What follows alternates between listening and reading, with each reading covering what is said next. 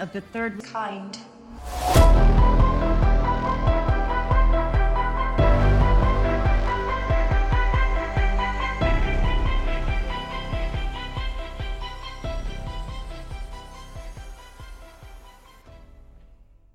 Hey everyone, just a quick update. This episode was originally a Patreon exclusive episode that was released on November 25th, 2021. However, as you can tell, I'm still sick. I just got over the COVID. I've been super sick this past week. Me and Dan really didn't have much time to do a regular episode, to do any research or anything. I was just kind of battling COVID, trying to get over it. And I finally stone cold stunned it, put it in a headlock, and made it my bitch.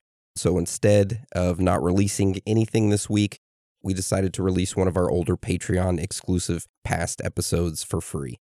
Also, one last thing since this was a Patreon exclusive episode, it's not censored. There is some cursing, so keep that in mind. Anyway, I hope you all enjoy the episode. See you next week. Welcome. It's nice to see you all back again. I want to say thank you for opening your minds to receive these extra knowledge nuggets each week. It means a lot to me and Daniel, and we want you to know that. Also, before we start, since you are a Patreon subscriber, remember that you get priority in topic suggestions.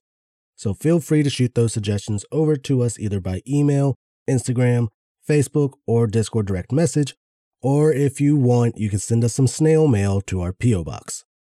All right, so today's episode is over Astroworld. So, how this episode will go today is that we'll first talk about Travis Scott, who is the rapper who hosts Astroworld. And then we'll get into the actual Astroworld event, the festival itself, and then strange facts and findings, theories, and of course, wrap it all up with our own personal thoughts and theories.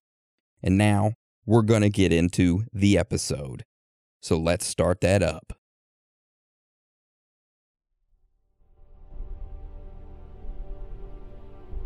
On November 5th, 2021, at NRG Park in Houston, Texas, over 50,000 fans gathered for the annual Astroworld Festival. What was supposed to be a night of fun turned into tragedy. Hundreds of people were injured and many died. Several odd things surround this event, such as rumors of someone running around and injecting random people in the crowd with a random substance to make them go insane. Was this actually a mass blood sacrifice performed by Travis Scott to appease the demons that gave him his fame? Or is it just a big cover up by the Houston City Commissioners due to poor planning? This is Astroworld. Now, before we dive into the event itself, let's first talk about the individual that all this controversy surrounds Travis Scott. And for all of you who don't know, Travis Scott is a rapper and he hosts Astroworld. So if you're confused, like, why the hell are we talking about Travis Scott? Astroworld's a festival. Travis Scott hosts it and he sings at it. So there you go. So we're just telling you about Travis Scott first, then we'll get into the festival. There we go. Cleared it up. Get into it and tell us who Travis Scott is, Dan. All right. So on April 30th, 1991, Jacques Bermon Webster II was born in Houston, Texas. And just a little knowledge nugget Jacques's rap stage name is Travis Scott, which he got the name Travis Scott from combining the first name of his favorite uncle, Travis, with the first name of his favorite rapper, Kid Cudi, whose real name is Scott, which in turn makes Travis Scott. Just a little knowledge nugget for you. Oh, and by the way, from here on out, we will refer to Jacques as Travis Scott. Yeah, it just makes things easier. And by the way, Kid Cudi is one of my favorite rappers as well. So, Dude, hands down. yeah, he's he's very good. A lot of his old stuff is very good. Mojo So Dope. That song is so good. I'll link them in the Patreon.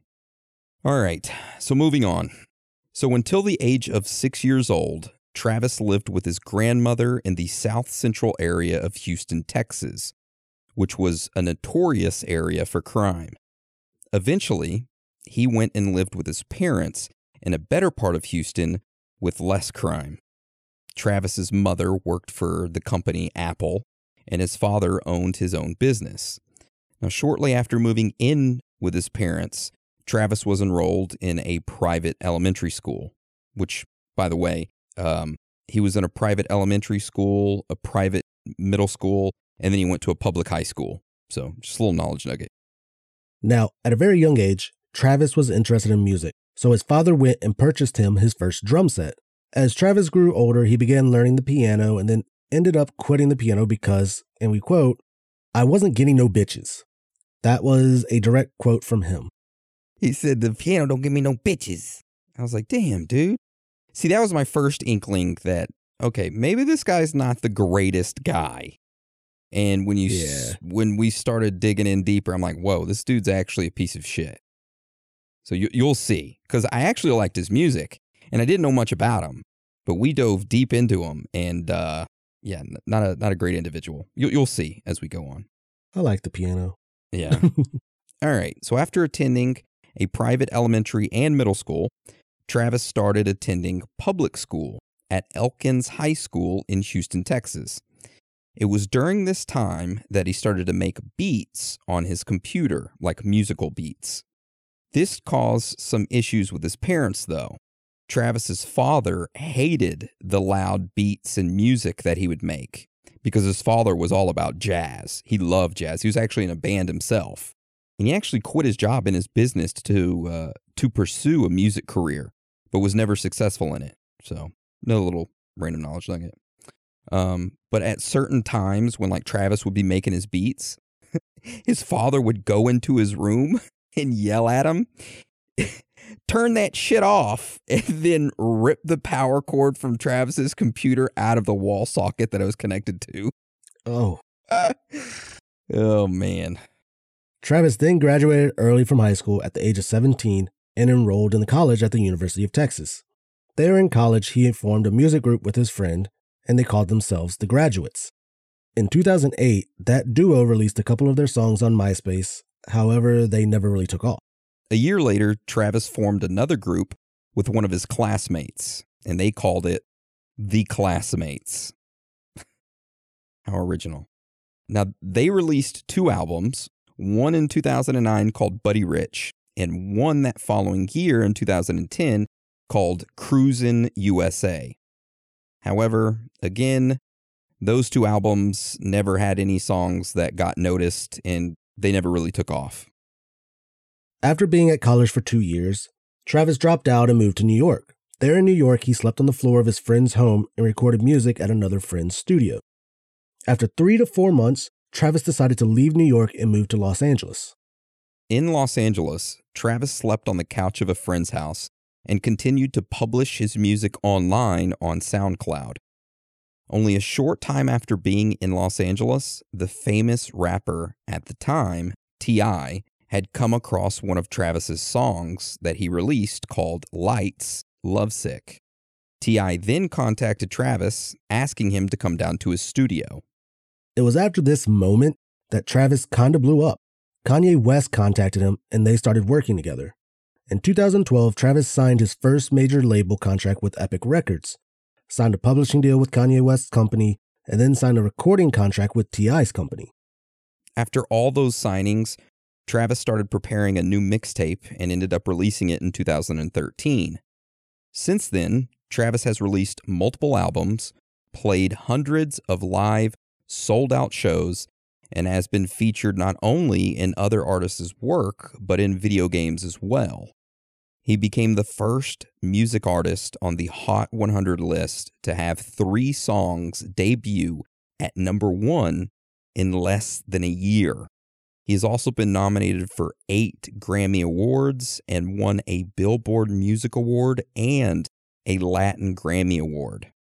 Dude, how I have never heard of him? You've never heard of him. I swear I've never heard of him. I don't even think I've heard of him myself. He was in Fortnite, man. He was in Fortnite. Now, even though you don't play Fortnite, I know you knew that there was a Travis Scott Astroworld concert in Fortnite. I did not know that. Oh. I know you've heard some of his songs, though. You've had to have. I don't know. I don't even know who Travis Scott was when I saw the Travis Scott burger.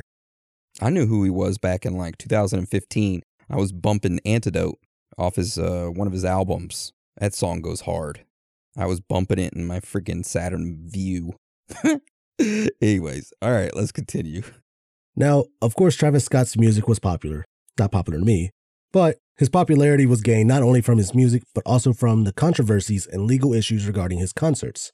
So before we get into the main topic of today, which is the most recent concert happening, let's discuss what happened at a few of his past concerts real quick. All right. So Travis Scott's concerts are known for being like super high energy with mosh pits and crowd surfing. And yes, there is mosh pits at rap concerts, which I was unaware of until I learned about this and I read up on it and I'm like, "Whoa, they're moshing to rap music. That's cool." Um, yeah.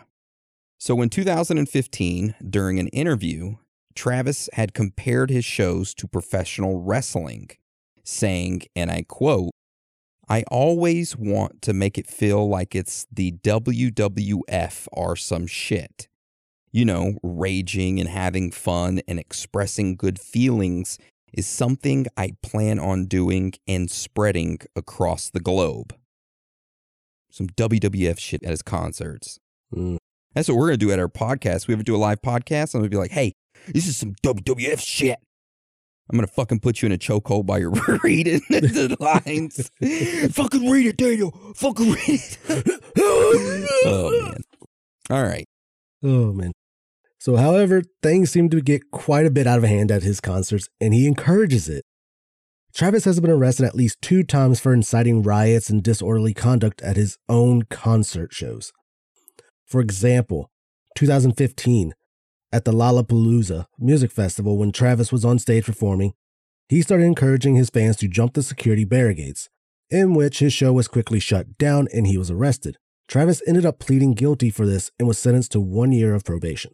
Now, that same year, Travis was in Switzerland performing on stage at the Open Air Festival. During that concert, Travis decided to do some crowd surfing and during it, a fan took one of his shoes off of him, off of Travis. And uh, Travis immediately stopped the concert, pointed out that fan who took his shoe, and repeatedly told the crowd to, and I quote, fuck him up, while he was also spitting on the guy.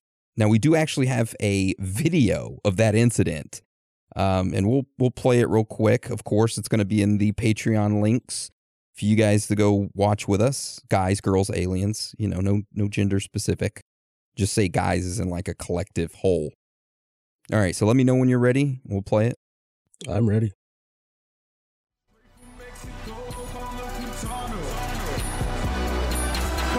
Get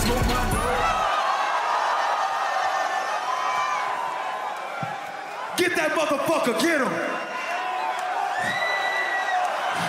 You tried to take my shoe? You want to be a thief? Fuck him up, fuck him up, fuck him up.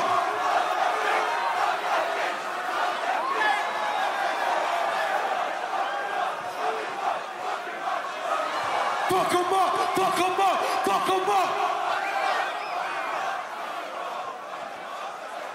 Get him out of here. Get him out of here. Well, what did you just throw at him? What was that? I have no idea. Maybe a cigarette lighter or something? Oh, that poor guy. Oh, it looked like a freaking kid. What the hell? They blurred his face. It looked like a little kid. Yeah, they blurred his, they ripped his shirt and He everything. just spit on him again. Oh, he just threw the mic down. yeah, he just threw the mic at him. A mic could kill somebody, especially if that's a regular Shure SM50. SM58 is what it looks like because I know my microphone's Dan, and that fucking Yes, thing can do. kill somebody. So, anyways, so that's one of the incidences of many. What a dick, and it just gets worse. With how much money he makes, he go buy another damn shoe. Yeah. All right. In 2017, at the Walmart Arkansas Music Pavilion, when Travis was on stage performing, he encouraged fans to rush the stage, which of course they did. Security guards and police officers tried to stop the fans, however, they were unsuccessful. The security guard, a police officer, and several individuals were injured. Travis was arrested and charged with inciting a riot, disorderly conduct, and endangering the welfare of a minor. He ended up pleading guilty to only the disorderly conduct charge, and all the other charges were magically dropped and they just disappeared Of course. He was also ordered to pay court fees and restitution to two of the injured people. So, as you can see, there seems to be some sort of trend, and you would think that Travis would tone his concert down just a bit, or maybe not encourage bad shit at them before, you know, something serious happens. Of course, however, that it wasn't the case, because as you all may know, a few weeks ago, Travis Scott held a concert in his hometown of Houston, and this is what our episode is mainly focused on today. What happened at this event and all the strange and odd things surrounding not only it, but Travis Scott himself. Now, before we get into strange and weird things, let's first talk about the event itself. So, Aaron, can you tell us about that? Absolutely. Now, real quick, before we talk about what happened at the event, we need to know what crowd surging or AKA what crowd crush is, because it plays a big role in this event. All right, so a crowd surge is a quick or sudden movement of a large number of people. Now, when large gatherings take place, these crowd surges can occur. So, what basically happens is like you have a large group of people standing there all together, uh, you know, butts to nuts, and uh, the people start pushing forward in the crowd, making it impossible for anyone to escape from this formation.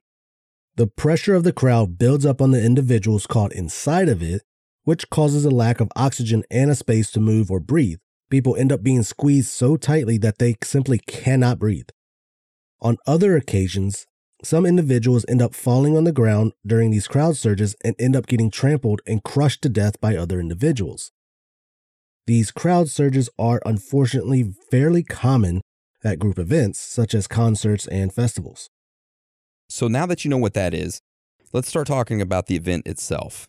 Okay, so in 2018, Travis Scott launched the Astroworld Festival, which is a annual music festival held in Houston, Texas, which is his hometown. Now, this yearly festival became extremely popular. And it was 2018, like I said, when it started, 2019, and then they didn't do it in 2020 because of COVID, but they did it in 2021. In 2021, everybody was like super hyped about it, right? Because they were just coming off of COVID lockdowns Everybody was like, let's fucking rage. And uh, yeah, they were all getting prepared for it. They were hoping that the announcement would be made. Which earlier this year, on May 5th, the 2021 Astroworld Concert Festival made an announcement that the event would be held on November 5th and 6th. Over 100,000 tickets to the event immediately went on sale, and in less than an hour, they were completely sold out. God damn. That's a lot of tickets sold out. I wonder if we could sell that. No, there'd be no way. We'd sell like 10 tickets and it'd all be like our family members buying them. Yeah. My mom would probably bought 10 of them. Yeah. Same thing with mine. Yeah.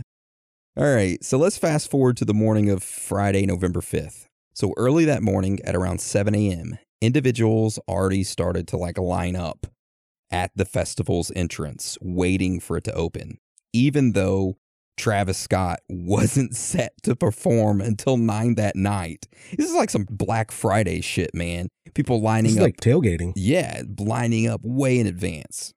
Now there was going to be like other multiple music artists performing throughout the day, so it wasn't just like everybody was just standing there and waiting for Travis Scott. I believe they opened up at one o'clock, so everybody was getting in line, and then at one o'clock they would open up, and then it would allow uh, the people to start going in and seeing the other concerts that were happening. Uh, and by the way, what we're about to go over next is sort of like a timeline. And this entire timeline we ended up getting from the Houston Police Department logs of what was occurring. So, what you're about to hear is the most accurate timeline ever reported on. I know I spent like fucking 10 hours going through this timeline and making sure it was correct and cross referencing the police's timeline with other people events and it's going to give you a clear picture of what's going on hour by hour. Now, before we get into that, we're going to take a quick 60 second break. Don't go anywhere. We'll be right back.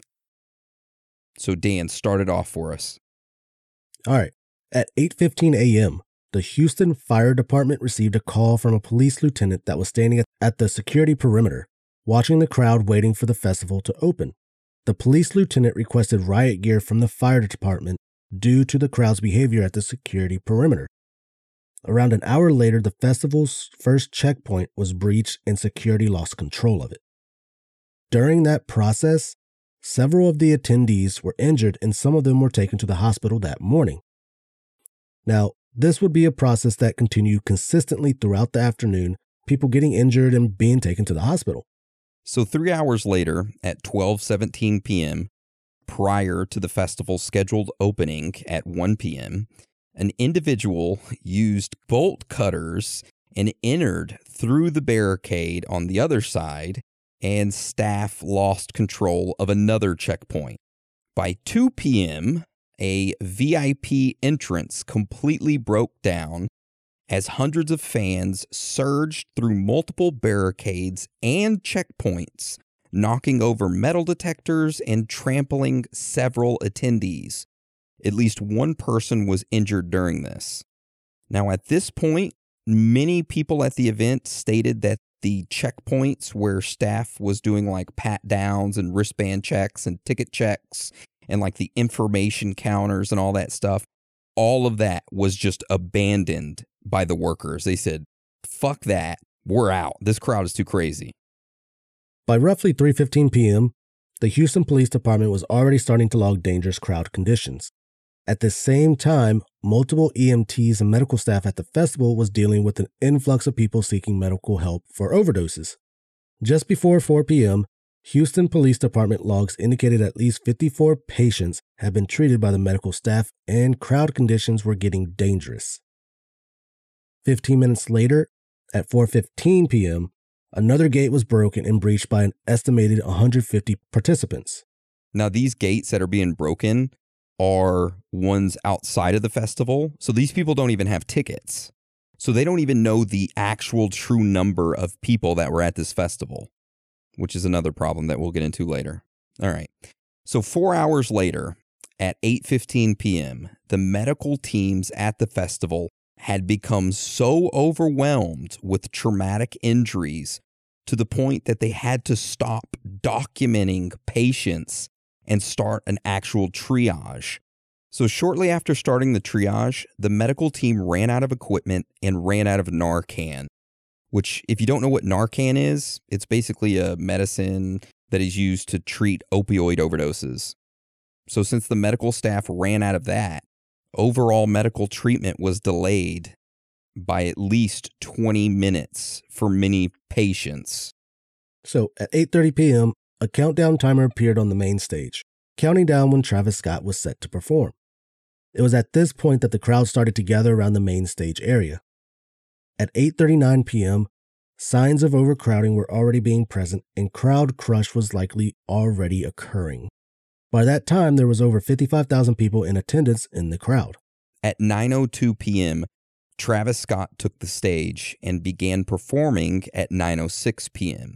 His appearance on the stage resulted in people pushing towards it, leading to even more severe crowd crush. As people struggled to stay on their feet, several began to fall, and some were even injured at this point. At 9:12 p.m., multiple individuals began screaming for medical help.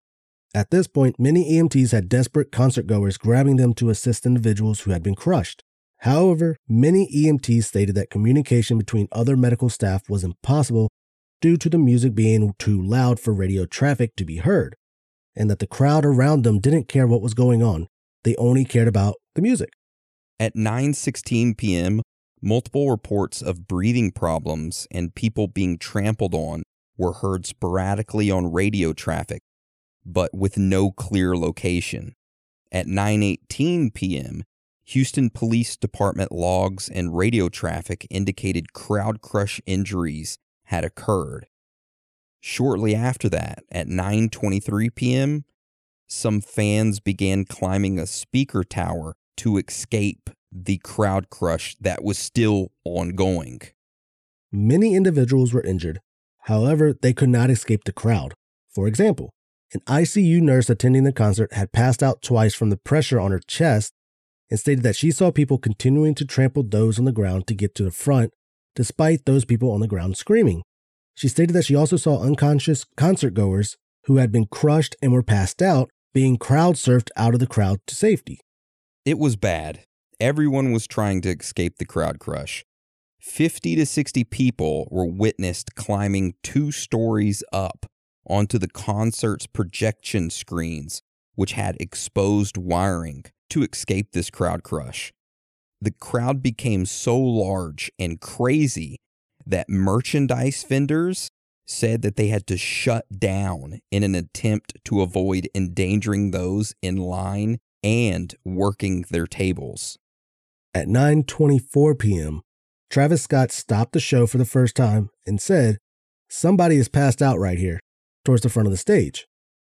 At this same time, other fans elsewhere continued screaming and waving to attract his attention to get help to other individuals who were passed out, but he continued on with his next song. Three minutes later, at approximately 9:27 p.m., that song ended, and Travis Scott paused for a moment, and he kind of like hunched over on the stage. The crowd began chanting his name, and Travis stood up on the stage and walked to the right, pointing off stage, asking for more lights on an attendee who was climbing a tree. Meanwhile, some nearby concert goers were calling out for medical help. Travis Scott, on the other hand, uh, told everyone to make a gesture with their middle fingers because, and I quote, they are ready to rage. And then he started his next song. At around 9:30 p.m., medical staff went to the front of a reserved section of the concert to attend to an unresponsive person. At this point, multiple barriers to that reserved section were compromised, and the concert goers started running past the ambulance and getting in its way. Travis Scott noticed the ambulance in the crowd and asked concert goers to raise their arms if they were okay. Many people complied and raised their hands. Now, it is worth noting that at the same time, there was multiple medical staff like around in that area performing CPR on multiple unconscious attendees on the ground. So kind of just keep that in the back of your head that you got people with their arms up in the air, ambulance is trying to get through and it can't, and then you have multiple people having chest compressions done on them. All right. So after individuals raised their hands, Travis said, and I quote, You all know what you came to do. Chase B, let's go. And continued the concert with his next song and told the crowd that he wanted to hear the ground shake. At roughly 9:34 p.m., a woman was filmed climbing a ladder to the media tower to solicit help from a camera operator. The woman told the camera operator, and I quote, People are fucking dying. Now, this resulted in a Mayday request from the staff over the radios. And by the way, uh, if you've been on TikTok here recently or during that whole Travis Scott debacle, you've probably seen this video, but we do have a link of it and we'll link it up and we're going to play that right quick. That's okay with you, real quick. Chase me, let's do it.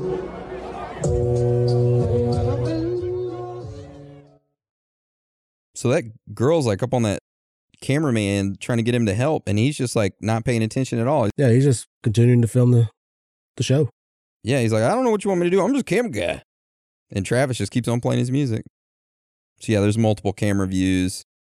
Shouldn't know what to do. Just walking around trying to talk to him, and he's just like, I don't want to have anything to do. Get down, get off. I gotta film this shit. Man, that's sad. That's insane. Yeah. Supposedly, there's another video in the comments. Just found a video on Twitter where you can see this girl when she's in the pit and screaming for help. Oh, Jesus Christ. Let's see this one. I haven't seen this one. Yeah, she's in you can see her in the in the pit, the mosh pit looking like she's screaming for help. Yeah. We'll have this video up as well for you all to take a look at. Mm, it's sad, man. Fuck that camera guy. Yeah, fuck that camera guy. By the way, if you were in that situation, what would you do? What I'll do? If you let- let's say if you had a family member there and they were unconscious and they needed medical attention, how would you get it in that situation? You really want to know? Yeah. That cameraman be laying right beside my family member until someone else came and showed up. I would have thrown his ass down there with him. No, see, that's not going to help. So what you do is you see all those cords that he's got around him, you start fucking pulling every electrical cord you can. And you want you shut down that show. That will get everybody's attention, right? Well, if you take out the cameraman, then he can't film the show. He doesn't film the show, it's not a big deal. If you cut off the stage lights, Oh, you're talking about stage lights and like the microphones and all that. Yeah, I'm talking everybody's attention. Well, then, yeah. You could probably get your ass beat, but still. I mean, just the fact that you're you're going to a camera guy, he's recording, he has a radio, he could talk to people because he's being told what to film, what how to switch the cameras and all that stuff. Yeah, but the music was so loud, you couldn't hear over the radio communication. You couldn't hear anything over the radios. It's true. So, eh, I don't know. Let's continue on with what's going on. So at 9:38 p.m., a dispatcher at the concert's unified command had reported a mass casualty incident to officials and a level 1 event was declared. Radio traffic then became entirely unintelligible for an undetermined amount of time.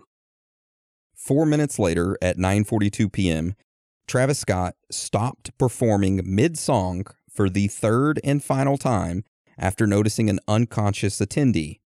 Security team members responded and started providing first aid, and Travis immediately resumed his performance.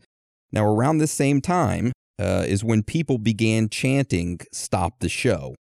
But Travis ignored them. He's like, It's time to fucking rage. You'd figure with people chanting, Stop the show, you'd be like, What? What's going on? Right. At approximately 9:53 p.m., Houston fire officials upgraded the mass casualty incident to a level 2 event, sending 12 more units. At 9:55 p.m., an audience member was seen dancing on the roof of a retrofitted golf cart being used by medical staff as an ambulance. Just prior to 10 p.m., the initial crush had seemed to be over. However, the famous rapper Drake made a surprise entrance and joined Travis Scott on the stage, which things got chaotic again. Yep. So Drake rolled up on the stage, and because of that, crowd crush started again as the crowd began to push towards the stage. Now, at roughly this point, Houston police asked the promoters to end the event early, which the promoters agreed to verbally, Travis and Drake kept performing. At 10:08 p.m., Travis and Drake performed their final song of the show, after which Travis waved at the crowd while jogging off stage and sang, I love y'all. Make it home safe. Good night. By the end of the concert, 25 people were evacuated to local hospitals, more than 300 people were treated for injuries, and eight had been declared dead. Days following the event, two more individuals died from their injuries at the concert. A 22 year old woman was declared brain dead on November 9th and died the following day. A nine year old boy was placed in a medically induced coma after being crushed and trampled on at the concert, becoming the 10th fatality of the event when he died on November 14th. Out of all the shit that's in here, that by far is the worst. I mean, death in general is horrible to anyone, right? But you got some kid, some nine year old kid that goes there to this concert and he is crushed and trampled to death. That's insane. And I know some people are like, why? Why bring a nine year old to the concert, right? But he- here's the thing I-, I was wondering the same thing until when I was reading up on this, somebody kind of did like a rebuttal to that why. Like, why bring a nine year old? They said the concert had no age restrictions.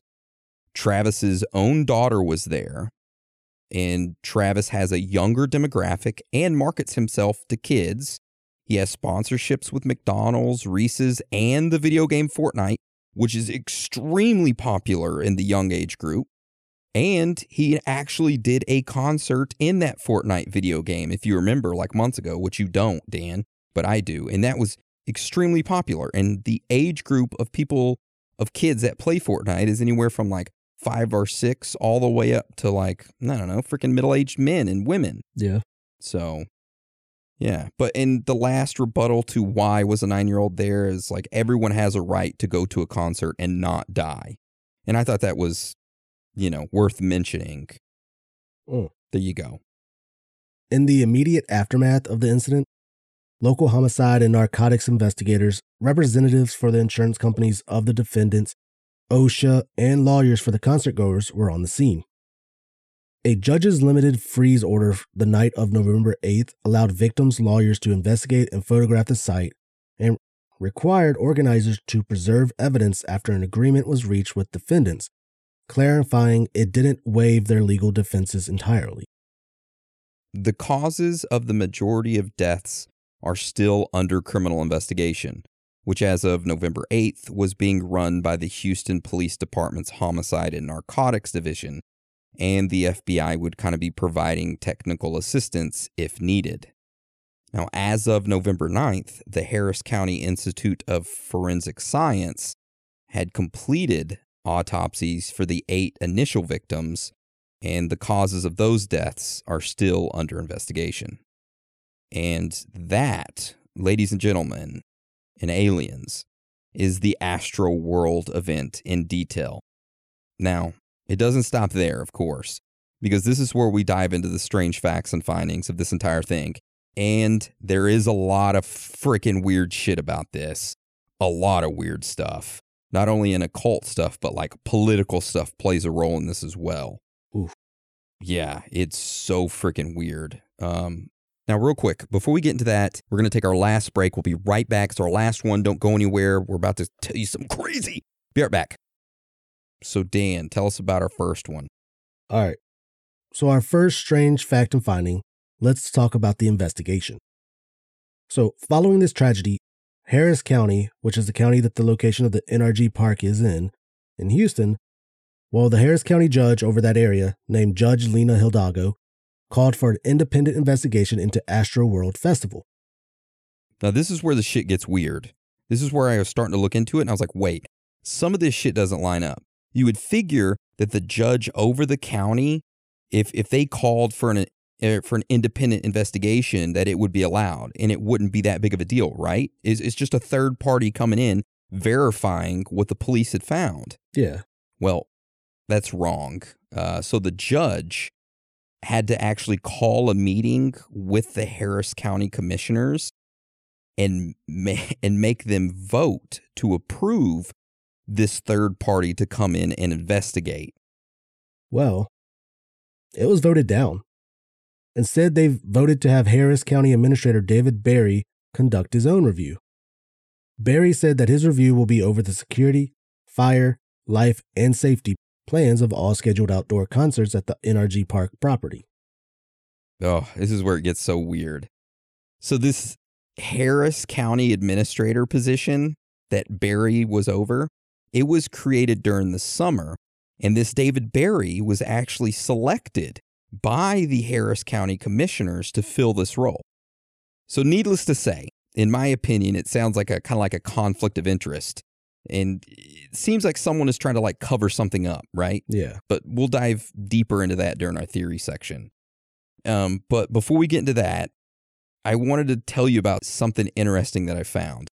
So I started digging into the Harris County Commissioner's Court, and I actually found a taped meeting that happened on November 15th, uh, where the commission took questions from individuals in the audience. Now, a local resident went up on stage and started grilling them. And we do have the audio for that. And it's just a couple minutes long. And we're going to listen to that right now. My name is Marissa Hanson. Last night, Ezra Blount was pronounced dead um, after the Astroworld event. I'd like to know why there was only 500 policemen at the event Friday night of the World event.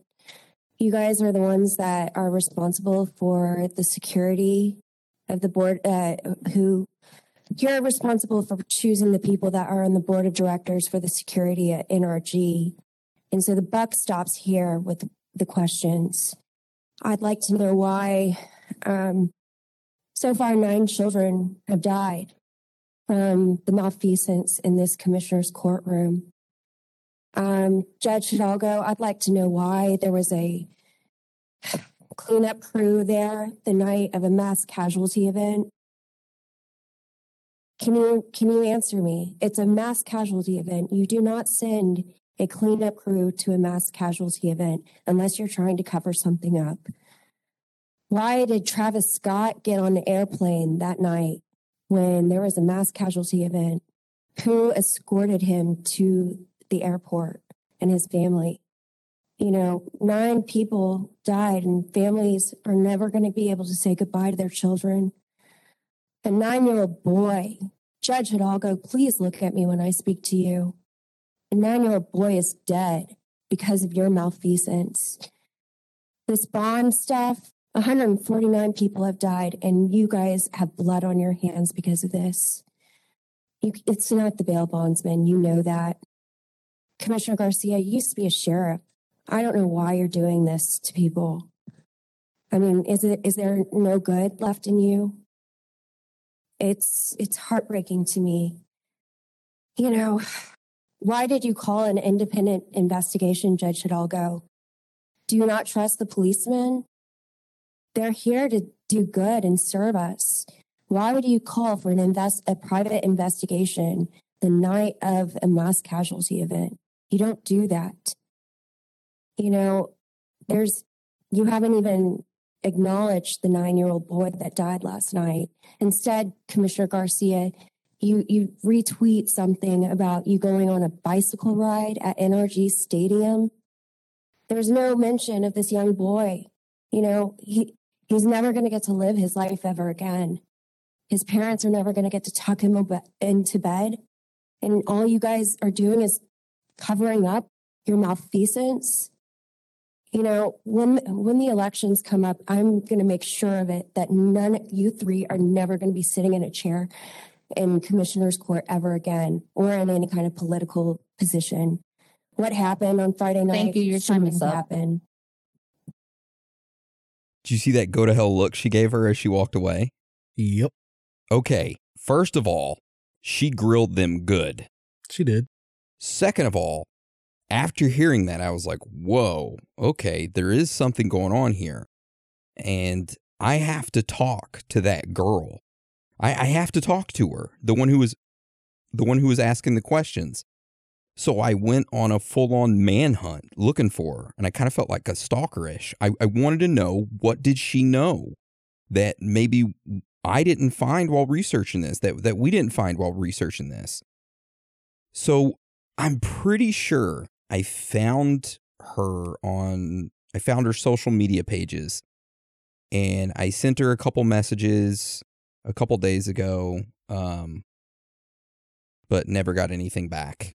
Damn, Yeah, I was hoping to hear back from her. fucking stalker. Well, no, I, I wanted to interview her for this episode. I, I wanted to be like, hey, can I do an interview? I just wanted to know what she knew. It's crazy. She brought up some good points, and of course, your time's up. Mm, get out of here. Yeah. But she'd do a great on the scene. She would. Yeah. Anyways. All right. So remember that strange fact and finding because it kind of connects to our next one. So roll into the next one, Dan. All right. So our next strange fact and finding revolves around human trafficking. On January 30th, Harris County Judge Lina Hidalgo, the one that we just talked about who wanted the independent investigation, well, she held a press conference. At this press conference, she stated that Harris County was going to start tackling human trafficking concerns at NRG Park. Now, this NRG Park is where the Astroworld uh, Festival was held, just by the way. Ooh. So this Judge Hidalgo went on to say that there are more than 6 million visitors every year that go to Houston and NRG Park, and there has been an increased presence of human trafficking. She went on to state that human trafficking is a multi billion dollar industry and that Houston has long been a central hub for it. The U.S. Department of Health and Human Services estimated that 50,000 people were trafficked in Texas just last year. Of those 50,000, 20,000 of those cases were from Harris County alone, which is there in Houston, where the NRG park is at. Holy shit. Yes, holy shit is right. Because if you realize how big Texas is, that place is huge. And if they got 50,000 cases and majority of them is coming from Houston, wow. That judge, Hidalgo, ended the conference by saying that 83 cases of human trafficking have already occurred in Harris County this year, and 29 of those cases are children. Now, just keep in mind that it was January 30th, whenever she held that conference, they had already had 83 cases, 29 of them children. which pretty much means a child a day. That's insane. Yeah, it is. It's crazy. And they still had Astroworld there. Yeah, and it just gets weirder. This whole thing is is totally weird because our next strange fact and finding revolves around an individual there from Houston, Marty Lancton. Now, Marty is the president of the Houston Professional Firefighters Union, and he was interviewed about the Astroworld Festival incident. And this is what he had to say. I will be unapologetic, and I've already tried to be silenced, by the way, by city officials, even today. In this case? Yep. Who's silencing you? Uh, I'll get into that another time, but I will tell you I won't be silenced. And what I've continued to tell people is that I will tell the truth as I have the information. The families are owed transparency, they're owed the truth, and they're owed not only the facts as they're presented, but be able to understand because we don't have the facts. I'm not investigating the criminal investigation. Why do you think he's trying to be silenced? He must know something. They must have something that they don't want him to know, or something must have gone on that they don't want him to know. It's so odd. Houston Professional Firefighters Union. Yeah, he's like over the Houston Fire Department. So yeah, yeah, this this all just keeps getting weirder and weirder. So, Dan, tell us about our next strange fact and finding. All right, so our next strange fact and finding revolves around a concert that was supposed to take place weeks prior to Astroworld Festival. Now, on October 23rd, 2021, the rapper Playboy Carti was scheduled to perform there.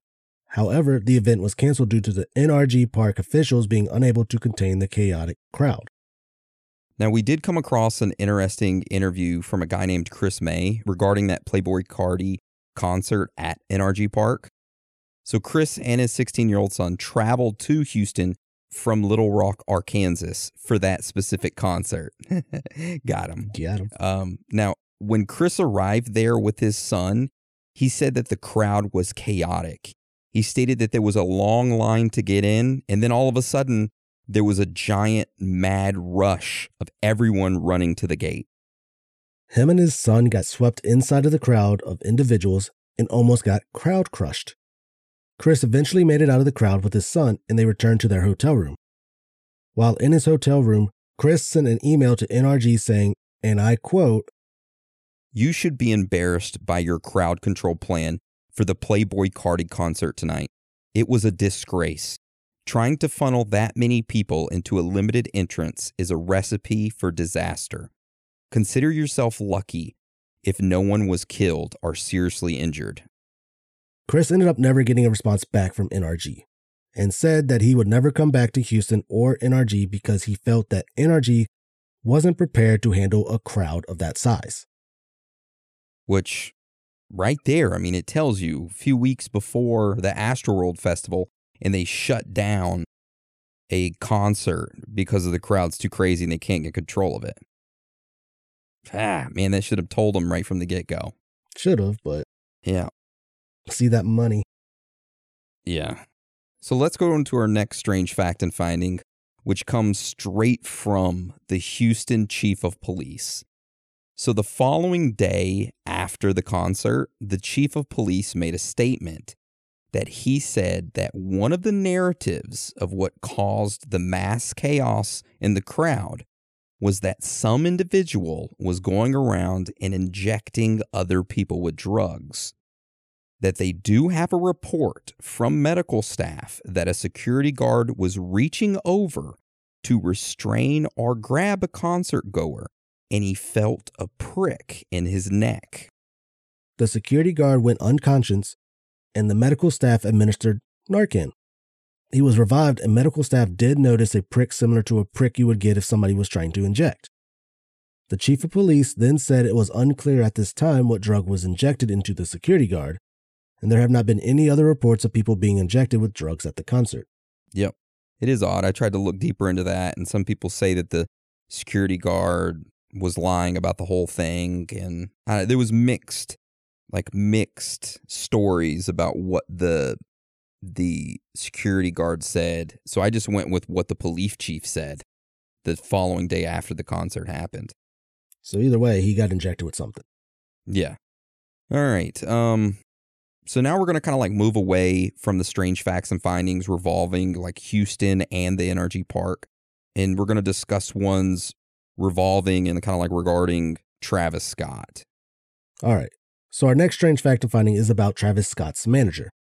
So Travis had a former manager named Shane Morris. Shane Morris was a junior software engineer and previous employee of MySpace Music whenever he met Travis Scott and was then hired as his manager. In 2013, Shane Morris went on Tumblr and made a post regarding Travis. His post said, You want to know what low, grimy motherfucker Travis Scott is? Late one night, we were all down in our dungeon, up late having a party. And by the way, side note, I guess a dungeon is kind of like a basement I guess, or or maybe a sex dungeon. I don't know. No judgment, whatever. All right. So um, he continued saying the music was playing and we were all having fun in this dungeon. And I did what all epileptic people do from time to time. I had a seizure. And you know what Travis Scott did? He left. He and his friend Tony left me. I eventually ended up at the hospital that night, but Travis couldn't be bothered. I should mention at this point that during the week before my seizure, Travis and I were discussing me managing him full time. for almost two years, I had been working with him, building him up and giving him guidance and music. To get left like that when I'm having a medical emergency, that's pretty cold. So the next day, I called Travis Scott while I was driving to see my friend Jen. He explained to me that he didn't want a manager that would be having seizures. He didn't want to bring TI around anything like that. That's fucked up. That is fucked up. Yeah. So initially, I was kind of skeptical of this claim. So me and Dan started digging to find this Shane Morris and see if it was actually true. And we actually found a video of Shane Morris talking about this exact thing in that Tumblr post he made. So we'll take a quick listen to that right now. Travis Scott is the worst person I worked with in my entire career in music. Eight people are dead and hundreds more injured after Travis Scott's callous, reckless behavior at Astroworld. And I hate to be the one saying this, but I saw this coming and I tried to tell everyone. The story that DDOT is telling is true. I'm Travis Scott's former manager. I'm the one who had a seizure, and I'm the one that he left for dead in a basement in Los Angeles. I originally told my account in 2013 and then it recirculated on Reddit about six years ago. The stories coming out of Astroworld and all the videos documenting the evidence are quite clear and they align with what I know about Travis Scott. When he sees people in harm or danger, he tends to only continue thinking about himself. And to make it worse, he's been doing this for years at other concerts. I could go on and on about the theft of sessions, assaults, and all the lies that he's told in his career, but the thing that I want you to understand most is this. I think it's time to spill a little tea, as the kids on the internet say, and I don't mind doing this because Travis Scott is genuinely a horrible person. So in 2009, when I met Travis Scott, I was running a site called earmilk.com with my friends Trey and Blake. Uh, and I was a junior level software engineer and I had just finished working for MySpace Music. So I worked in the technology side of music. For Travis, what we did was fake his popularity. I programmed a fleet of SoundCloud bots to artificially inflate his play counts on SoundCloud. This told record label executives that he was much more popular than he actually was. We also did the same thing early on with Twitter. You may have noticed, and somebody made a joke about it, that his early followers could make an omelet because they were all eggs. Uh, we used software to enhance his visibility uh, via um, the wrong means. Got them fake clicks, them fake likes. So he faked his popularity. Literally, fake it till you make it. Yeah. uh, it's funny. What a dick he is. Travis Scott, that is, not Shane. Um, and you're you're only gonna find out things get worse with Travis with his next one. If you think Travis couldn't get any worse, well, then you are wrong. So, our next strange fact and finding is cell phone footage that was of Travis Scott's performing at a concert. The footage shows Travis stopping the show and yelling homophobic slurs at some of the fans in the crowd. Now, we do have a video clip of this and we will take a listen to, and viewer discretion is advised. Yeah, it's it's it's pretty bad. Um, so yeah, we'll take a listen to that and play it right now.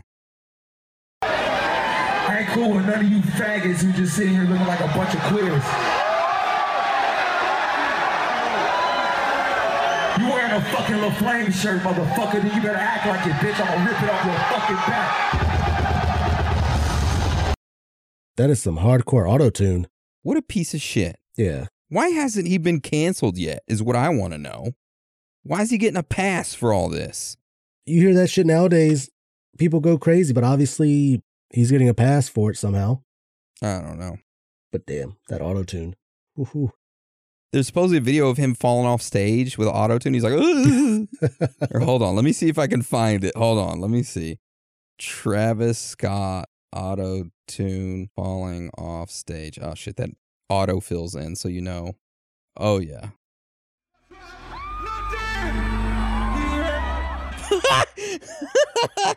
I found it. Oh my god.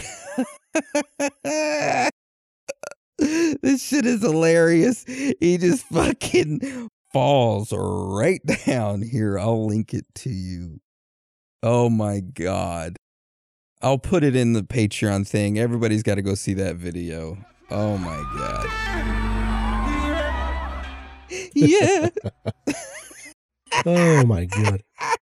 That's good. Oh my god. Yeah. Yeah. That's what he gets. But he deserves a lot more than that. Oh god, I could watch that forever. Oh my god, that's awesome. All right. You want to take us to this next section, Dan? All right. Let's get into the really weird, strange facts and findings. Ooh, yes. Oh, Sorry, auto tune. Yeah.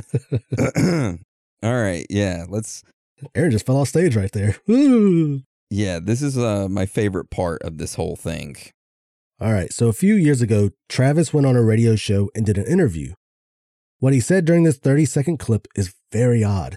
So let's take a listen to that right now. This we just got to be like aware of just like what you just said. You know, people are always gonna be reaching for that bad headline or that bad thing. You know, so I'm aware. That's why I was just like, man. But when I do my shows, I be so turned, man. Like, It's a it's a it's another level yeah, with Travis Scott's on It's like, stage. I'm yeah. not, you know, I'm not like the guy that got like, you know, I had the backup dancers. I ain't got the drummers and that. No. I'm all about the blood. You know, we got to turn up. The You know, It's blood. all about The rage blood. and just like the. Who's bleeding on stage? I mean, you know, I'm not bleeding, but the fans are like I feel you. giving their bodies. The fans are giving their bodies. This man thinks he's a fucking god. Pretty much. It's so weird. He's all about the blood and the fans giving them his their or the fans giving them, their bodies. That reminded me of something that I came across on I think it was TikTok. Um no no no, it was Twitter. Some kid that had gone to the Travis Scott concert, uh, the Astroworld Festival, he ended up posting a pictures of his white uh, Air Jordans, and they were covered in blood from stepping on people. And I, I don't know if it was real or not, but I came across it, and I thought it was something you know we could mention. All right, so that's strange, right? Yeah. Well, when you start looking at the festival's decorations, things get even more weirder. So, one of the first decorations that we're going to talk about is the entrance of this festival. So, at the front of the festival, all the attendees have to walk through a giant opening that is a big head of Travis Scott with his mouth open, and people have to walk through his mouth to get inside of the festival. Now, I did happen to come across a weird a weird coincidence. So during the Middle Ages, in Anglo-Saxon art, an image of what was called Hellmouth was being spread all over Europe. Now, this Hellmouth image showed an animal or beast with its mouth open and individuals walking into it. It was a depiction of the last judgment and individuals entering into hell. Now, we do have a picture of the entrance of the Astroworld where you can clearly see, right, Travis Scott's head and people walking into the festival. Yeah. And then if you scroll down below it, you have the uh the painting of Hellmouth, right? That shows the beast and people entering into hell. And just a side note, when looking into this, I did see a lot of people compare the Travis Scott photo um, of his mouth open to another f- similar photo which looks like a gigantic head with arms, with small little bitty arms, and kind of like an opened up mouth. Yeah. Which we will post a picture of that. And if you scroll down a little bit, Dan, you'll be able to see that one. It's like a little fat guy with a giant eyes and nose, and just like a head with arms and legs, right? And he's opening up his mouth. Yeah. That's what it looks like. Yep. So a lot of people mentioned Hellmouth and was mentioning this artwork, which this is not Hellmouth. This is something else. And I decided to look into it and see what we could what I could find about that specific piece of artwork. And I found a lot of misinformation. A lot of people posted it on Twitter and Reddit, like I said, claiming a certain artist did it, which wasn't true. And then I found it. I finally found out who actually truly painted this. So this painting is actually a way bigger one that's portrayed here. What you're seeing here is just like a small, small part of a giant painting called The Harrowing of Hell. And it was done sometime in the early 1500s by a Dutch painter named Hieronymus Bosch. I'm sorry, Arnold, if I pronounced that wrong. But yeah, I'm sure I completely butchered that name. But if you scroll down a little bit, you'll see the actual full painting right there. Which it's it's still really weird, right? It looks like a It actually gets worse. yeah, it gets worse. It looks like a giant festival. And people are dying and getting killed. There's a funnel at the bottom, funneling people through the small gates, Yep. leading into the where you gotta go into inner astral world through his mouth. Mm. Yeah. Damn. Um. So yeah, we'll have all these pictures posted up on Patreon and See the bottom left? yeah, that dude's getting Skinned.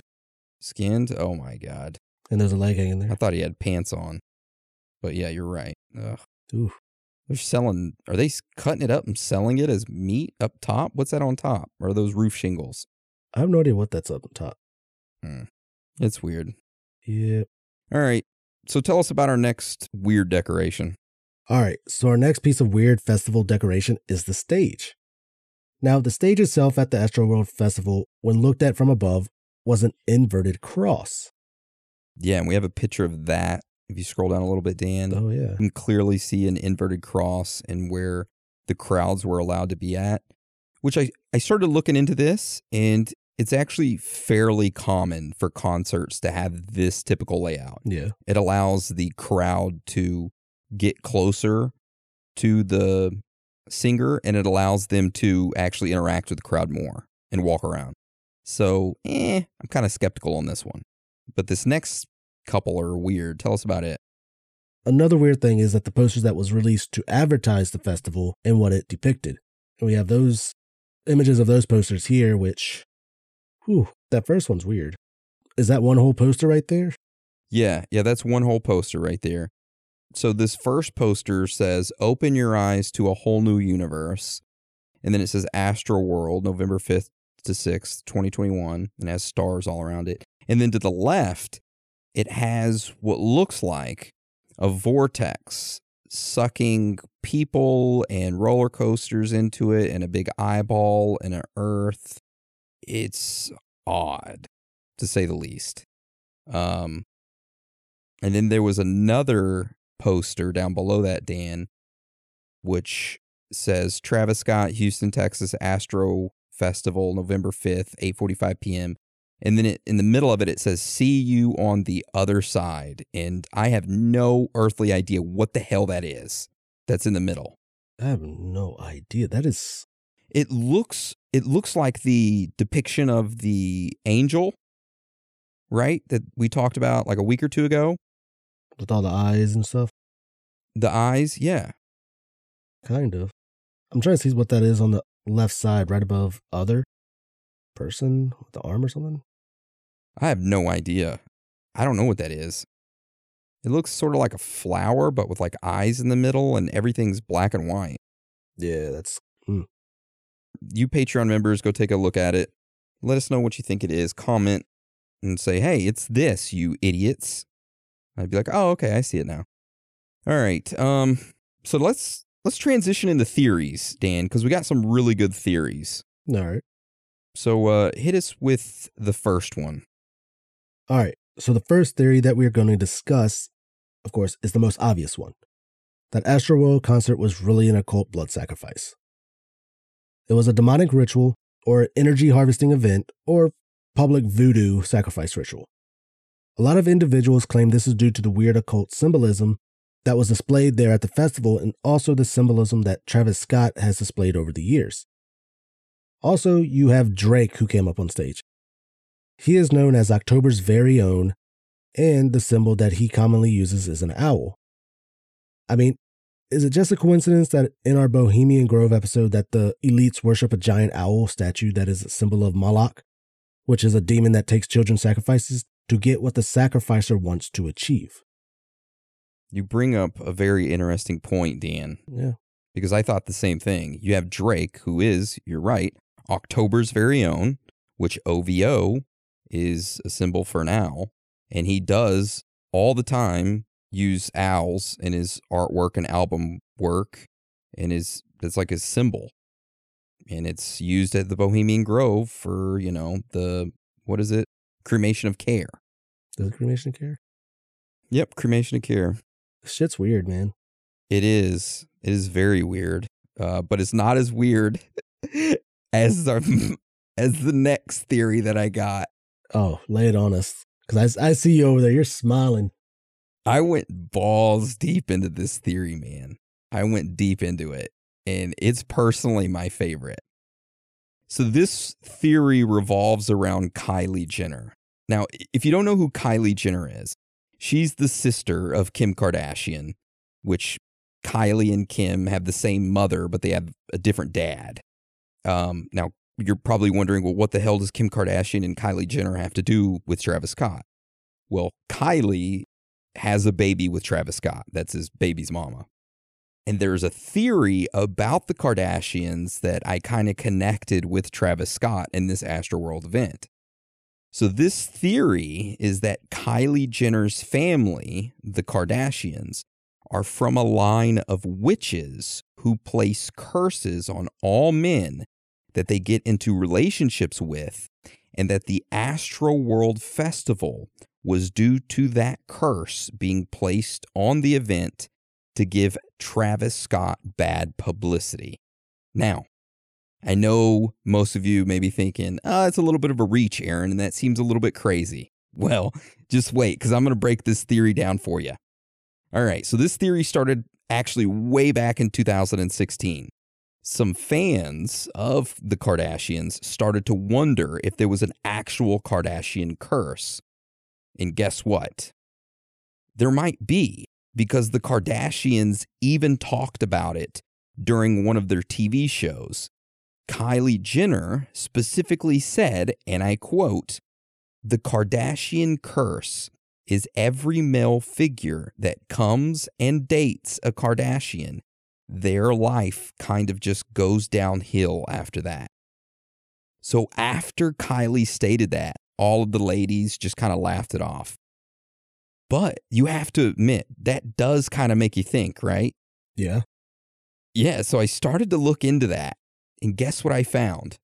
A long list of coincidences. So let's talk about them. Let's talk about the first guy, okay? We're going to talk about Lamar Odom. He was formerly married to Khloe Kardashian. Now, shortly after marrying Khloe, he had a cousin die, and a few weeks later, he was in a serious car accident. Then, in 2015, he was found unresponsive in a brothel, and then in 2017, he collapsed at a club, and then he got addicted to drugs and she divorced him. Let's move on to our next person. You have Kanye West who was previously married to Kim Kardashian, and they just recently got a divorce. In 2016, he suffered from a complete mental breakdown, and in 2017, he ended his famous friendship with Jay Z. And then here recently, you have him walking around with this weird ass mask on, hiding himself. Have you seen that? I have not seen that. Oh, dude, I got a Kanye West weird ass mask. I have to show you this. Oh my God the prosthetic Caucasian mask. The like really white one?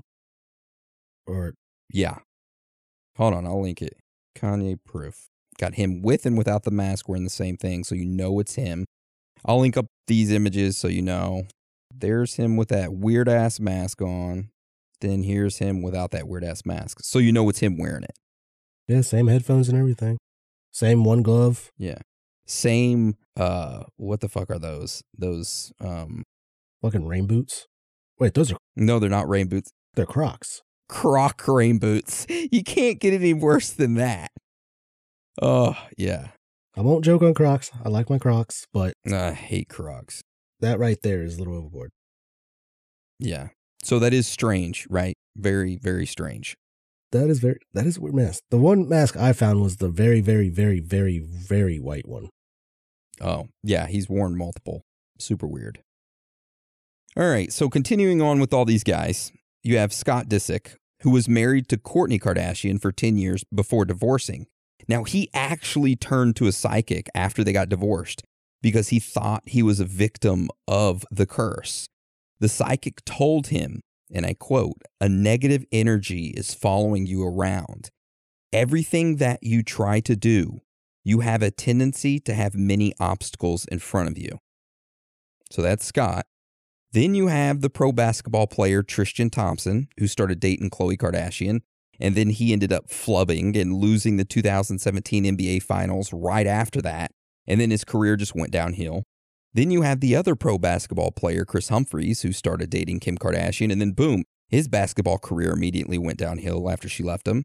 Then you have Reggie Bush, who started dating Kim Kardashian, and then after they split, his football career went quickly tanked. And then you have Tyga, who hooked up with Kylie, and since then, he's had several lawsuits. So, I mean, it gets you thinking, right?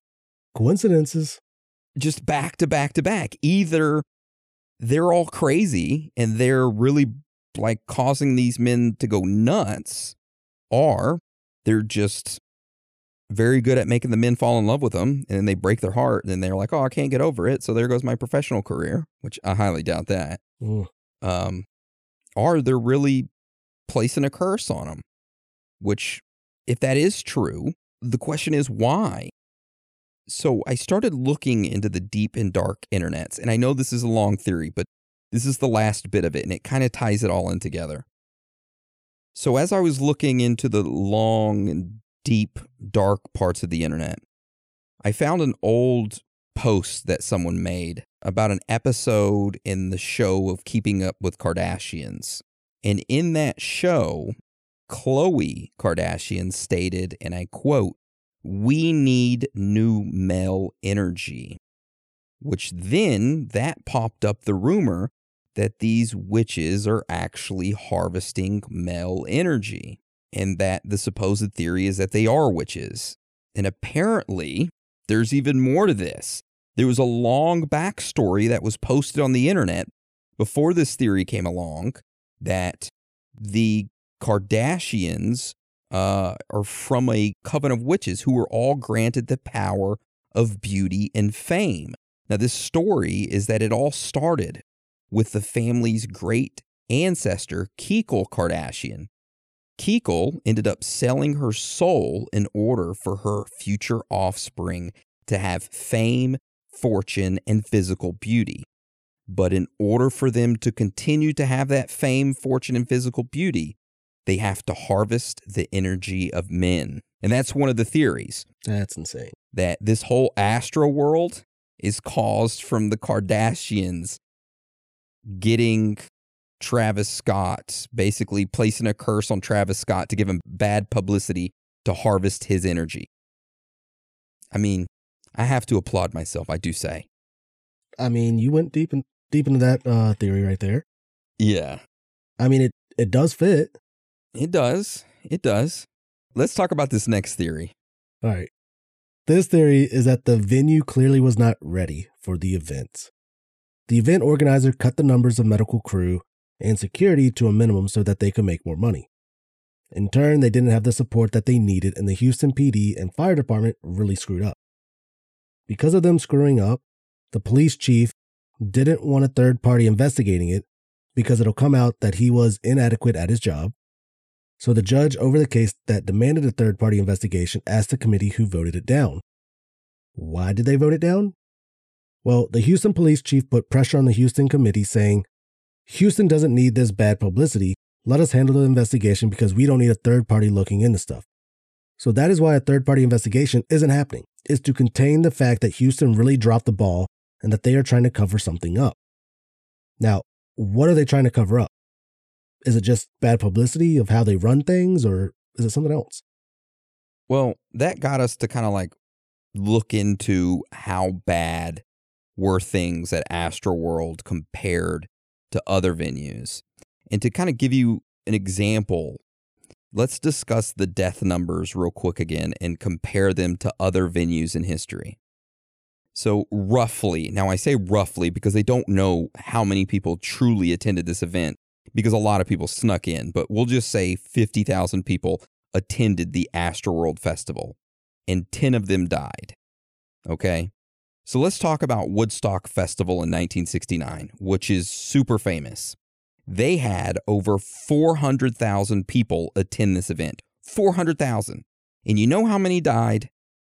Two. Two people. One person died of a drug overdose, and another person died while sleeping in a sleeping bag under a tractor, and the tractor driver didn't know that he was under there, and he accidentally ran him over. Two people. Are you laughing? I'm thinking, holy shit. Why would you sleep underneath a tractor? Yeah, and it's it's not just Woodstock either. It, get this. In 1991, Metallica held a Monsters of Rock concert in Moscow, Russia. The crowd there, over 1.6 million people showed up to that. If you haven't seen the video clips of that concert, watch it. I'll post a link up. Matter of fact, you need to go watch that right now. But you know how many people died at that 1.3 or 1.6 million concert? How many? A little over 50 people died at that one. A little over 50. So clearly, this tells you that the venue of Astro World was just ran very, very badly. But that also poses the question was it done on purpose? And if so, why? Was it a blood sacrifice or was it actually a curse? I don't know. This is where we kind of transition into our own personal thoughts and theories. But before we do, you have to watch a video of that All right. Monsters of Rock concert, just a clip, just so you get an idea of how big this concert was and the crowd. It's freaking insane. I would have been scared if I was them. Oh, here, I'll link it. I got a link. Everybody needs to go look at this. This is crazy. They had helicopters flying overhead. You can fast forward it to like a minute. And as far as you could see, r- really good at like a minute 30 ish. You can really see how far out that friggin' crowd goes. It's forever. Holy sh. That's a lot of people. Yeah. Imagine the energy there. So that's really cool. Dude, that's insane. But the fact that Yeah. the ratio of how many people were there and how many people actually died, that's, I don't want to say that's, That's a good event. yeah. Well, still, 50 deaths are bad. Any deaths are bad. But to have only 50 people die out of 1.6 million, that's pretty damn good. All right. Um, so let's get into our own personal thoughts and theories on this. So, Dan, if you had to choose what you think this is, do you think it's poor planning? If so, do you think it's trying to be covered up? Do you think it's a blood sacrifice? Do you think somebody was going around stabbing drugs into somebody's neck? What do you think happened? Mm, yeah, I don't think it was any blood sacrifice or any occult stuff going on. I think it was honestly piss poor planning and the fact that in October they they knew that their security and how their crowd control was very shitty. No easy way to put it. It was very shitty and they just didn't care for it. Then of course, you know, they're getting paid. Of course, they're cutting numbers on medical teams, security teams and all that you know, and then the like the whole security guard getting injected with something. They've already had people coming in there being like going over and overdoses. So maybe the security guard reaching for somebody, someone was trying to, you know, have a good time, end up stabbing the fucking security guard with it. Shanking people? I guess so. You know, like, hey, get off my friend. Yeah. But I I mean, yeah, there's a lot of coincidences with like a lot of the cult stuff, the way some things are set up. But honestly, I think it was just piss poor planning. And then with Travis Scott inciting people to rush up to the stage, he's done it at multiple concerts, doesn't care. Like whether people get hurt or not. Obviously, with Shane Morris, you could tell walks away. Oh, I can't have that kind of negative energy in my life. You having a seizure over there. Yeah, what a dick. Him caring about someone like that, they're not going to make money. The show must go on to them, whether someone's dying in the crowd or not. That's that's not his problem. So I don't think it was like a blood sacrifice. I, I just think he's emotionless, doesn't care. Money's taken over him. Yeah, I wonder how much you made at that concert for just performing for an hour. Enough to fly off in a private jet, probably. Yeah, I saw a video of his um of his baby's mama and his and his daughter and his family being escorted out of the venue by private security. Yeah, I think uh 12 p.m. the next day he finally made a statement about it. Mm. Like he was apologizing and all that shit. Do you want to see the tweet? Because it's full of just bullshit. Yeah, it's probably just a corporate. We're sorry for our actions. Yeah, I don't even think he wrote it. It starts off with "I'm devastated." Ugh. So, do you think that the Houston Commission is trying to cover something up, or why do you think that they're trying to block a third-party investigation to cover their ass? Well, because the promoters and everyone at the NRG, they have failed security like inspections, like with OSHA, multiple times before. And the fact that they're still holding events there and everything, I would think that that would be pointed towards the commission and all that. They got to get reelected, and they don't want bad publicity because they lose their jobs or they lose reelection. That girl that grilled them, what she said, like in three months the election was coming up, something like that. Yeah. Yeah. So you got to have a good image to get reelected, and they're trying to hide stuff that, like, oh, it wasn't our fault. It, you know, something just happened. Yep. Interesting take. Interesting theory. What you got? All right. Um. So I'm kind of right there with you with the whole satanic thing. I don't believe that it's satanic. Now, I'm not saying that Travis Scott doesn't have satanic symbols and shit in his work because, I mean, obviously he does. At least I believe he does just by looking at it. However, I, I think that he just alludes to like satanic and occult practices just to get people to talk about him, to get him to become more famous. I don't think he actually practices that stuff. Now, I, I thought about this whole event in general, and I noticed how like there was a ton of publicity around it, which is good. I mean, it gets people aware of like concert safety and stuff. But then I started wondering why everybody was really fixated on like the horrors of it, of the deaths. It made me wonder is it really a current reflection of ourselves and society as a whole? Now, I know that's kind of like, oh, Aaron, you're so deep in what you just said. Let me explain it in kind of simpler terms and tell you why I think this. So, the scenario of what happened at Astroworld, what does it remind you of? And I'll go over the events and I'll kind of recap of what it reminds me of. So, people found themselves at the concert stuck in a confined space for an extended period of time, hyped up with bad frequency music, lighting, and imagery, and then they all started to surge forward at once. People were dying in sections of the crowds. There were, were reports of people dying in sections, and other sections appeared to carry on dancing and oblivious as if they were in a trance while people around them were dying. Multiple individuals tried to sound the alarm, but they were ignored. You know, for example, with the girl climbing up on the uh, ladder up to the camera crew and was told to get off stage or to get off the camera set. Uh, the ambulance couldn't get through the crowd, and other people's bodies became uh, feared as people were being crushed up against one another. Also, you have a rumor that someone was going through the crowd injecting people with an unknown drug, which may have been responsible for some of the medical episodes. Now, that was the event in a short timeline, and I believe that this event, I think that people recognize it as a mirror of something that they feel is going on in their own lives right now. That this Astroworld event is what seems to be happening in our world right now, but the show must keep going, like how Travis Scott kept going. Like people are seeing this as a reflection of their whole their own life in COVID, right? It matches up almost perfectly. So I think that's why everybody's so fixated on it right now, is because everybody can relate to it, whether they're aware of it or not. Hmm. So I don't know. That's just a whole getting a little bit deeper in the mind to try to understand what the hell's going on.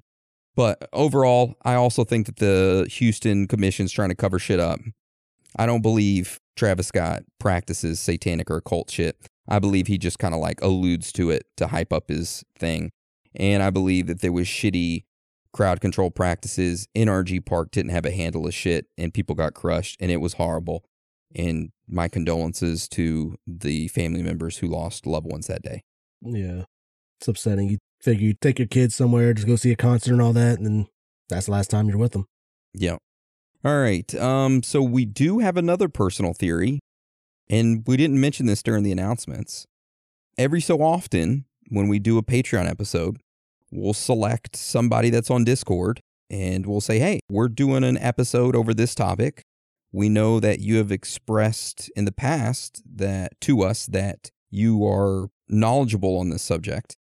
Would you like to speak on it? So we ended up contacting the user Baphomet's Hammer on Discord, which, well, if you're uh, on the Discord, you know who he is. He's been inside there and talked a couple times. So we contacted him and got his own theory as to what went on at the Astro World event, and uh, we'll take a listen to that right now. I uh, kind of put some thought into it and uh, did some some of my own digging into some random stuff like regarding um like the music industry and stuff like that. And like not only just like on like the whole occult side of things but i think that like i could even like kind of maybe give a, a, a an idea of maybe an other side of things along with it with, with all kind of like one train of thought. Yeah by all means go ahead go for it i'd love to hear it. So like when you look at the music industry and like like a lot of like occult things like so like I, am big, big into goetia and goetia is like the not so happy side of things. And like the way i kind of like look at the universe and things like that is like positives and negatives because like like i said i'm big into physics. I'm not really a theistic person so i don't really believe in the whole god side of things so it gets real complicated when i explain shit so i won't get into that right now. But um it's it, it's it's more on that side of things. So i like see things more not as like uh this is a god and this is a satan thing and this is that. It's it's more like ent- entities and alternate dimensions that have different forms of intent. And we have to go through certain actions to kind of create a wavelength that could reach that dimension to contact said entity. I know that sounds ludicrous. I've had experiences with this that have been like out of my explanation. Um, so when you guys asked me, you know, like, uh, oh, you know, like what what demons would you think, or like what what entities in this regard could be something that could be in this manner? I started looking things up, and I, I have um, Asmodeus, the 67th spirit of Asmodeus, or Asmodeus. He's a great duke um, and basically he sounds trumpets and like um, if you were to essentially hail to him, he would help you in musical pursuits. And I've found five or six demons that run along the same plane as that, where like you you could in some way give some offering to them and hail to them in some way, and they would either give you some form of influence or something like that. So then you start thinking about things like that and thinking about people who are major influences in music, right? Mm-hmm. So um, the the ones that you can pick out that have been like already called out about it a little bit or have talked about it openly, like David Bowie having major in- interest in David um, Aleister Crowley, um, Mick Jagger was a, a, major occultist, Lennon with Crowley, um, Alice Cooper got his name from a Ouija board, um, Jimmy Page was like one of the biggest ones of them all. Um, like Elvis even was rumored to have like you know things into it and whatnot. So like we're talking major past names that like people know and have talked about that have had things in the occult, but were like like Elvis was a one of one. Like he came out of nowhere. Yeah, like because he was he was previously in the army, correct? And then yeah, yeah. After the army, he just blew up in the music industry. Exactly. And he he was he was the the rock star before a rock star was ever a rock star. So like when you start thinking about things like that and like so one of the things that I've learned in my practice with these things is that they're not entities that are going to be like, I'm going to give you some wild superpower and now you're a superhuman, go do dumb shit.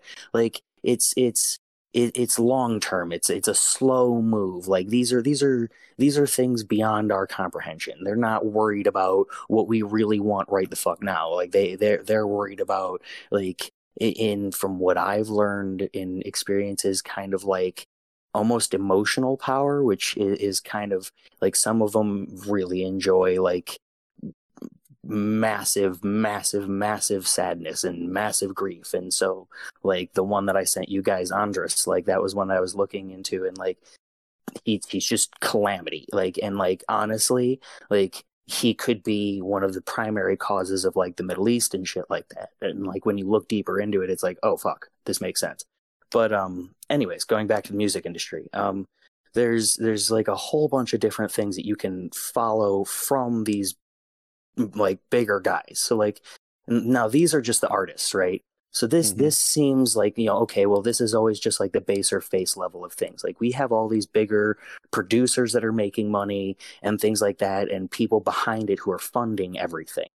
And this is where you start getting more into the modern time of things because they it was like somebody caught on to what these guys back in the day were doing and they were like well hold on a second i don't have to be the face and have to keep up this image and do all this crazy shit. If i can manipulate and influence then i can then create more income for me and be along the same realm of like a rothschild. So basically, they were able to kind of find a way where they were able to monopolize an entire section of entertainment. And like, then when you start looking deeper into this, like, yeah, there's a lot of these little offshoots of like production companies and stuff like that now, but that's in like the past like five to maybe 10 years. And that's only because of technology. Yep. Before that, it was monopolized.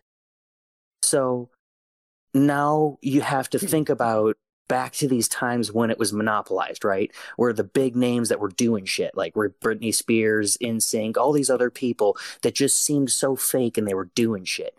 Well, it was because, in my opinion, these people who were running this were running some sort of like m- mind control type, like dimming down of the greater masses because like one of the things that is big with demons is that they don't want a mass knowledge gain.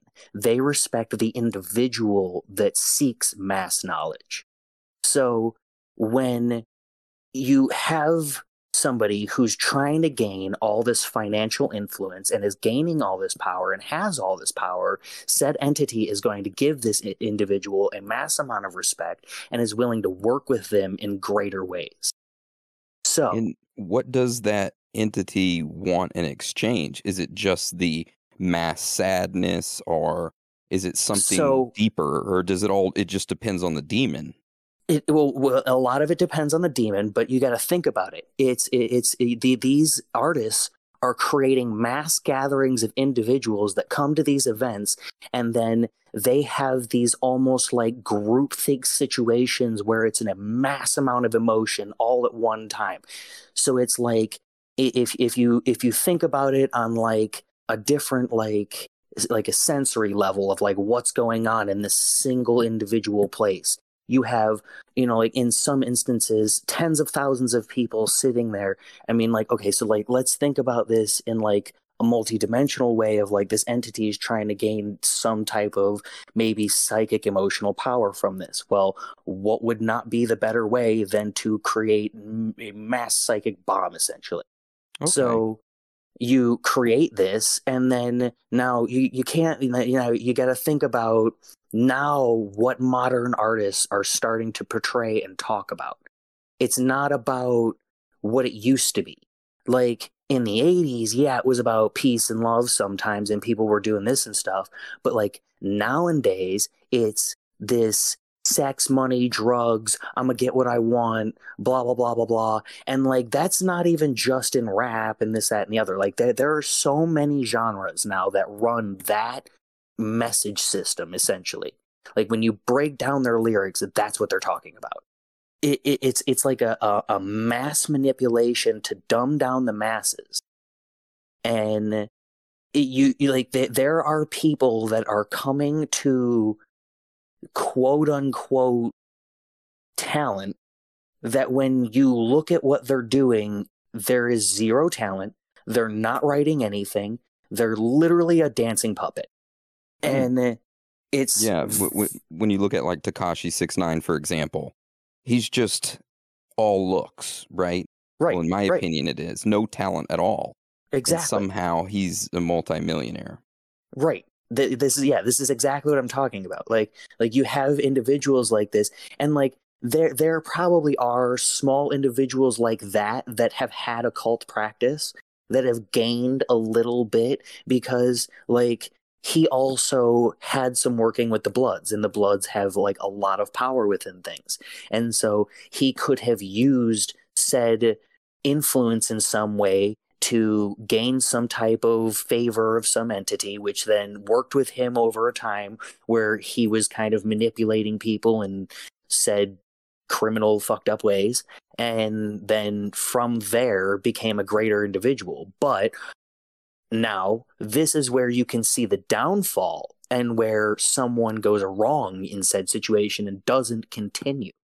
Because if you don't maintain and continue, it's going to get real bad real fucking fast. Because these things don't fuck around at fucking all. So, like, you mess around with them a little bit, they're going to mess around with you a goddamn lot. And so he probably got to a point where he had all this money and power, got super fucking arrogant, and then this thing went, oh, I gotcha. And then just shifted his life into this chaos filled now fucking nightmare that he lives. Yeah, he ended up being a what a snitch, and then got charges brought up on him for I think That were, what, like, sex with a pedophiliac minor. shit. Yeah, sex with a Yeah. minor and stuff like that. Yeah, Yeah, yeah. So that that's what I'm saying is that like you also have to realize so many people like think of demons in the cinematic sense of like, brah, this thing's happening right now. That's not how shit rolls, man. It is a slow burn. They don't care about your immediate this, that, and the other. They they have all the time, all their character like like as far as I know, they don't have a beginning or an end. I haven't figured that out but like they have all the time for all I like as, as far as I can tell and from what they're willing to do and from what I've seen they're willing to do is that they'll take 10 years just to wipe away every bit of what's left of your emotions if you fuck up with them like it's it's it, it can go real bad real fast and like it, it's it's because like you don't have the chance of repentance like once you fuck up that's it like there's no turning around. So it's it's it's it's a very that's why I would never suggest anyone get into this because it's like not a thing to do. so that was his theory. I thought that was pretty good. How we mentioned the owl and what was its name? Andres. Andres. Yeah. Hey, that lines up with the Drake thing and the owl, huh? Yeah. I can see the uh, similarities, you know. But um, pretty cool. I figured we could start doing that more. Get the people involved. That'd be nice. Yeah, get their theories on everything. All right, so that pretty much wraps up uh, this Astroworld episode. I guess we kind of like go into a little bit of free talk before we roll it out. Sure. All right. So how was your weekend? Was it good?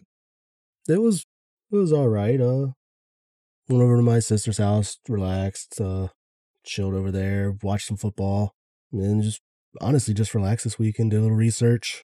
That's it. Nice. I worked uh, Saturday and Sunday. I worked twelve day shift, Mm. Which eh, nothing really went on. So I got to do a lot of research at work. You know, it's pretty slow, just researching. Besides that, today I did more research and then went and ate some sausage and shrimp at this uh, seafood place. It's pretty good. It looked good. It was pretty good, a little pricey. I saw the tab. I was like, whoa, you, you charged me four bucks for a Coca Cola? Oh shit. God damn. Yeah, they really price gouged their cokes. And it was like a little 12 ounce cup too. Damn. And she she went and refilled. She's like, first refill is free. First refill is free. I was like, if I'm paying if I'm paying four bucks, you better give me that whole fucking damn fountain over there. Right?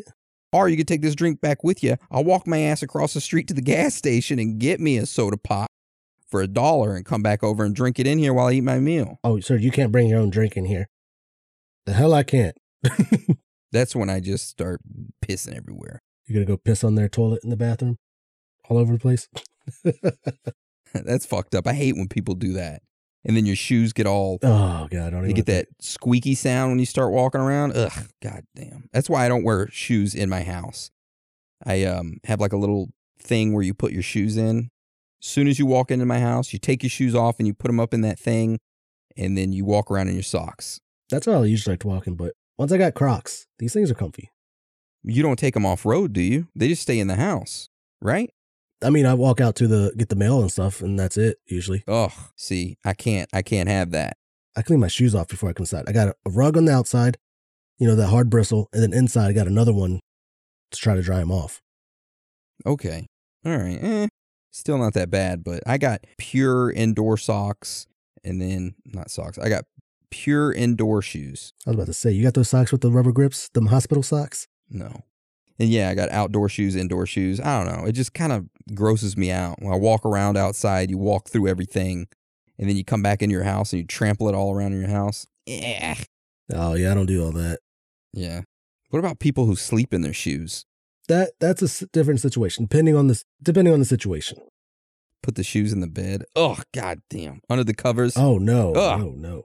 That's almost as bad as the people who eat in their bed. Okay, now, uh, no judgment here, okay? You could do whatever the hell you want, but if you get Ritz crackers Oh god. and you eat Ritz crackers in your bed and you get them all on your bed sheets and in your bed, you're an absolute animal. Granola bars in the bed. I fucking despise that.